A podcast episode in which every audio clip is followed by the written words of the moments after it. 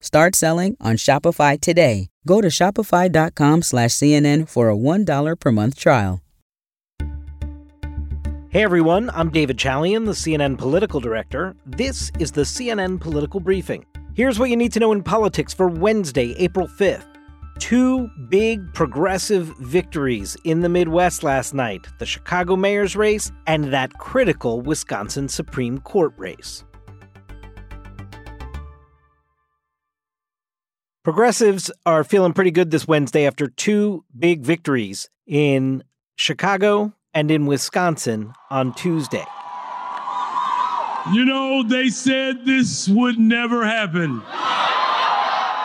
In Chicago, it was Brandon Johnson who voters chose. Johnson, a Cook County commissioner, will now become the next mayor of the nation's third largest city he defeated Paul Vallas, a more moderate candidate who had been campaigning on a pro police message. The results with 91% of the vote tallied Johnson 51.4%, Vallas 48.6%. So nearly a 3 percentage point victory there for the progressive candidate.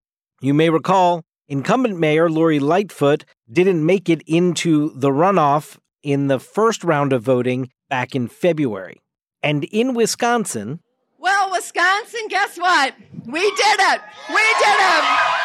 The Democratic backed candidate, Janet Protasiewicz, beat conservative Daniel Kelly.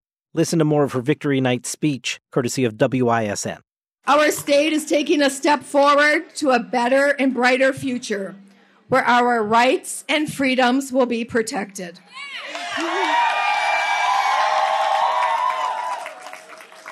And while there is still work to be done, tonight we celebrate this historic victory that has obviously reignited hope in so many of us.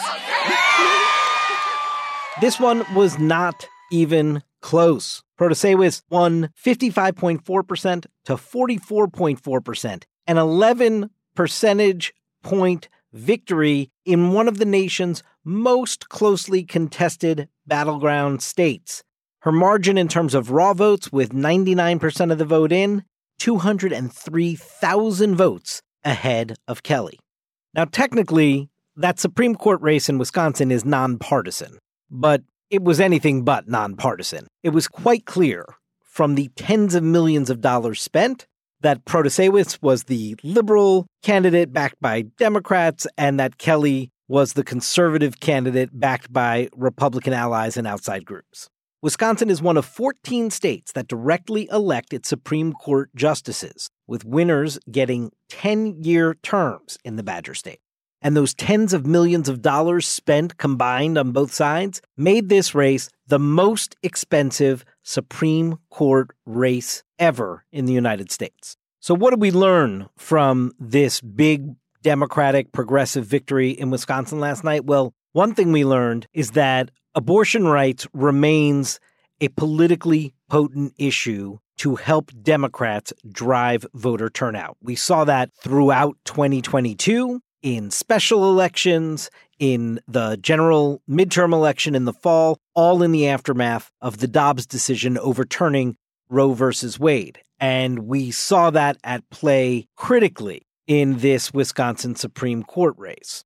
So now, with this victory, which was for the swing seat on the Wisconsin Supreme Court, it will now shift to majority liberal Democrat controlled for the first time in 15 years. And what does that mean as it relates to abortion rights? Well, it means that the court could now overturn a state law from 1849 that bans abortion in nearly all circumstances, and that could happen as early as this fall. Now, both candidates refused to say exactly how they would rule on the issue leading up to the election, but I don't think there will be any surprises if you listen to all of their campaign rhetoric where either one of these candidates stood. Protasiewicz noted her personal support for abortion rights, while her opponent has done legal work for Wisconsin right to life.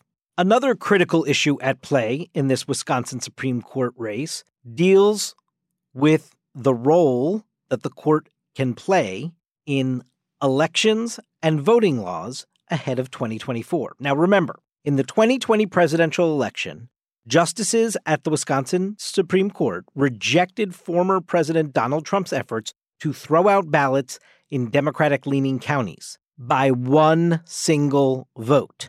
That's how close it was that the Wisconsin Supreme Court almost followed Donald Trump's lead to overturn a legitimate and fair election. Last year, the court barred the use of most ballot drop boxes and ruled that no one can return a ballot in person on behalf of another voter. Now, it's also set up to play a critical role in determining how the 2024 election is conducted and settling any potential disputes there. I do not think it is exaggeration to say that it is possible that the 2024 presidential election can hinge on the outcome of Wisconsin. It was one of the closest states in presidential election after presidential election. So, a lot on the line here. Listen to both Protasiewicz and Kelly last night addressing supporters. Too many have tried to overturn the will of the people. Today's results show that Wisconsinites believe in democracy and the democratic process.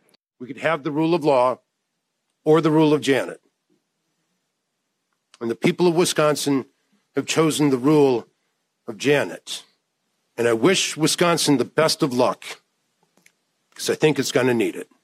WTMJ had Kelly's event for us. And by the way, this new liberal majority on the Supreme Court in Wisconsin is also going to likely weigh in on the redistricting lines that occur both for congressional seats and for state legislative seats, which could prove really challenging for Republicans who are on the cusp of supermajorities in the Wisconsin state legislature. And in Chicago, Brandon Johnson, a former teacher and current Cook County commissioner, was backed by the powerful teachers union. And guess what? With his victory over Paul Vallas, the former city schools superintendent, that teachers union in Chicago just got that much more powerful because they helped mobilize voters and deliver this victory. Now, Vallas put crime and public safety and policing right at the center of his campaign. He was backed by the Chicago Fraternal Order of Police. Here was his concession speech last night, courtesy of WBBM. I'm honored and humbled by all of your support. I ran for mayor to bring the city together, and it's clear, based on the results tonight, that the city is deeply divided. So tonight, even though, of course, we believe every vote should be counted, I called Brandon Johnson and told him that I absolutely expect him to be the next mayor of Chicago.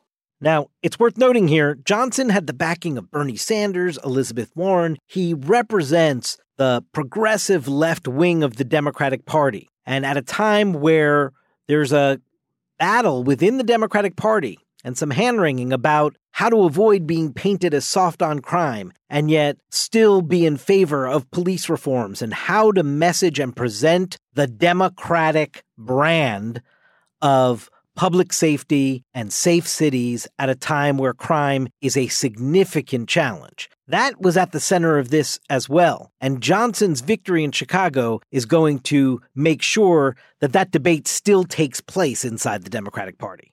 Here was his victory speech, courtesy of WLS. Tonight is a gateway to a new future for our city. A city that's truly safer for everyone by investing in what actually works to prevent crime. And that means youth employment, mental health centers, ensuring that law enforcement has the resources to solve and prevent crime. One thing to watch now the Democrats' big decision on where to hold its 2024 presidential convention. It's a battle between Atlanta and Chicago. And does the election of Johnson impact the calculus for the National Party and for Joe Biden as to where they want to present their big national convention. That's it for today's political briefing. Thanks so much for listening. And if you like the show, please consider rating and reviewing us on Apple Podcasts. We'll talk to you tomorrow.